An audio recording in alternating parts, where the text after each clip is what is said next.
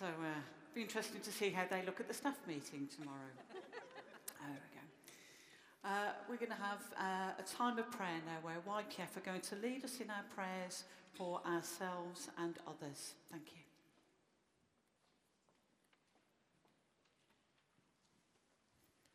Heavenly Father, as we stand before you today, we seek your guidance and wisdom as we journey through life, encountering many trials and temptations that may lead us astray.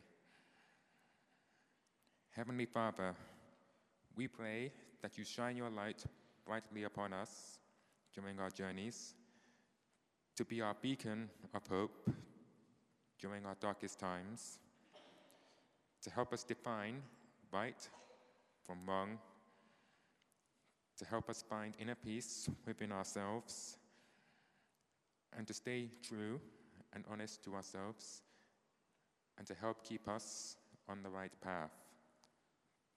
Thanks be to God. Amen. Heavenly Father, oftentimes we lose our faith or stray from the path. And it is during these times we see that the symptoms of losing faith start to manifest themselves within us. We are easily tempted by materialistic things. We become insecure. We focus more on our outward appearance and the superficial aspects of our lives, so much so that we forget who we are and we forget who you are. Help us to be strong in staying faithful to you, Lord, and instead of allowing ourselves to be consumed in such temptations, help us rather to be consumed in your unconditional love. Guide us along the path of righteousness and show us the way to finding our true identity, our identity in Christ. In Jesus' name we pray. Amen. So, Heavenly Father, in our daily lives, help us to overcome the temptation to hide our faith, to hide our Christian faith in the modern world. For young people, especially, it's easy to live without being open about our faith for fear of persecution, exclusion, or rejection. So, Father, help us to openly display our faith in you and stay true to the identity that you have given us. In Jesus' name, Amen.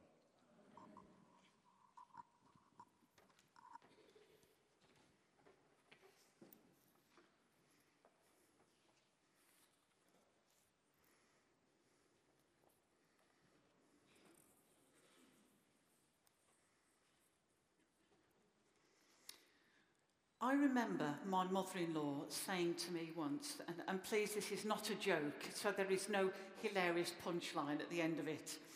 But I remember my mother in law saying to me, when I was growing up, I was Bert and Nellie's daughter. When I got married, I was Reggie's wife. When I had my children, I was known as Paul, Beth, and uh, Ruth's mum. And she said, when my parents died, and when my husband died, and all my children grew up and left home, do you know how I became known? The woman that walks the dog. She said, I have no identity.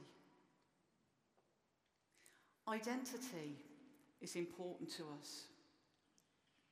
And one of the things that prompted me to look at identity, at identity this morning was a recent news item about the pressure that is being put upon our young people to look a certain way. And particularly on social media, and you, you've picked up on that this morning. In that news item, they said that this pressure is making our young people feel anxious. That isn't fair, is it? This is a really important time in your life as you're growing up and exploring your identity. That someone out there will put some pressure on you and make you feel anxious. And I understand why you would feel anxious about this. And I want to thank you for engaging with the topic this morning and for sharing in what I think has been a really powerful way this morning the issues that you face. And I also think it was very astute of you to give an angle on the guy's perspective, because that is something that is very often ignored. But on the whole, it looks like you're being told to conform to a certain look and a style, to have a particular identity. And if you don't play the game, then there's something wrong with you. Don't you get it? says the world. This is the way you're supposed to be.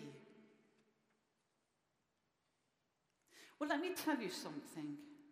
The world has no right to tell you how to look, what your body shape should be, and what your life should look like.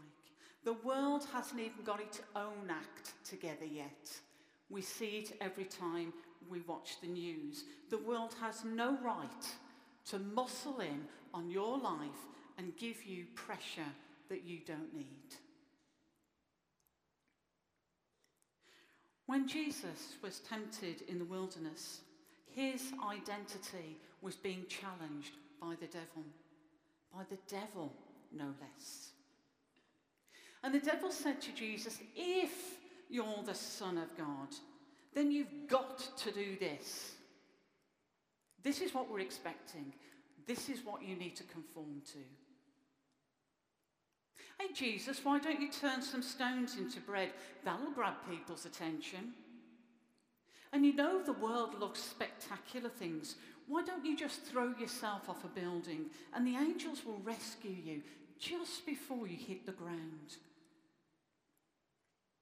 Or why don't you follow me?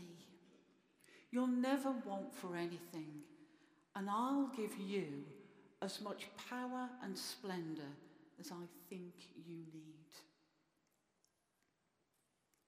Jesus' identity being challenged. And did you notice what Jesus said? Each time he said, No, no, I know who I am, and I will not conform to what the world thinks I should be. I think you noticed, if you didn't, I'll point it out.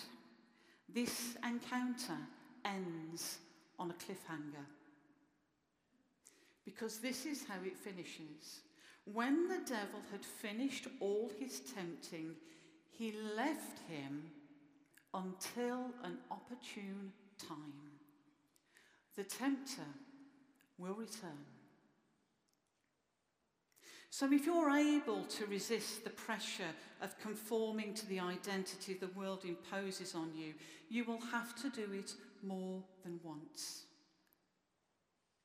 But the thing is this that as a Christian, you are on the winning side.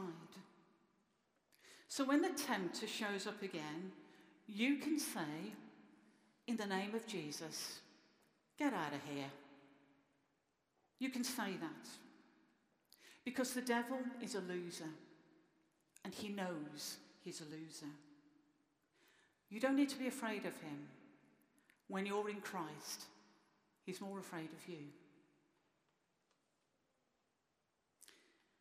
And finally, I've been known to watch an episode or two of the Antiques Roadshow. I'm sure you know the format. Members of the public bring their antiques to be valued. The owner tells a story of how they came to be in possession of the antique. And then the expert goes on and on and on, telling the story of the history of the item. And I'm sitting there on my sofa thinking, can we just cut to the chase here? Just tell us how much it's worth. That's all we're here for. Tell us how much it's worth. We don't need the story. But the one thing I've learned is the rarer the item, the more valuable it is. And so here's my point. Not a slinky link moving from the devil to the Antiques Roadshow, but there you go. But here's my point. When God made you, he broke the mold. You're good enough for Him. There's only one of you. You're unique. And that makes you priceless. You're priceless. There is a wonderful scripture. Charlie and I were talking about it a few weeks ago. You know what I'm going to say now? Zephaniah 3:17. The Lord rejoices over you with singing. When we think about being true to your identity today, God thinks you're amazing. God thinks you're amazing. And that is the opinion that counts. So, shortly, we will gather around the Lord's table. We are invited by Christ, the host.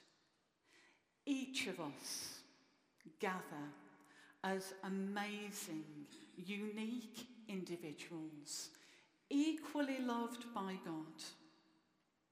We're not perfect. Well, I'm not perfect anyway. But God loves us nonetheless.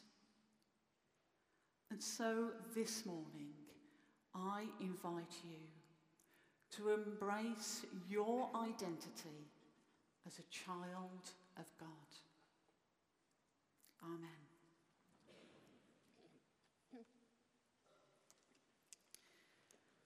And so, as we rightly prepare ourselves to gather around a table, we sing our next hymn. And during the singing of this hymn, we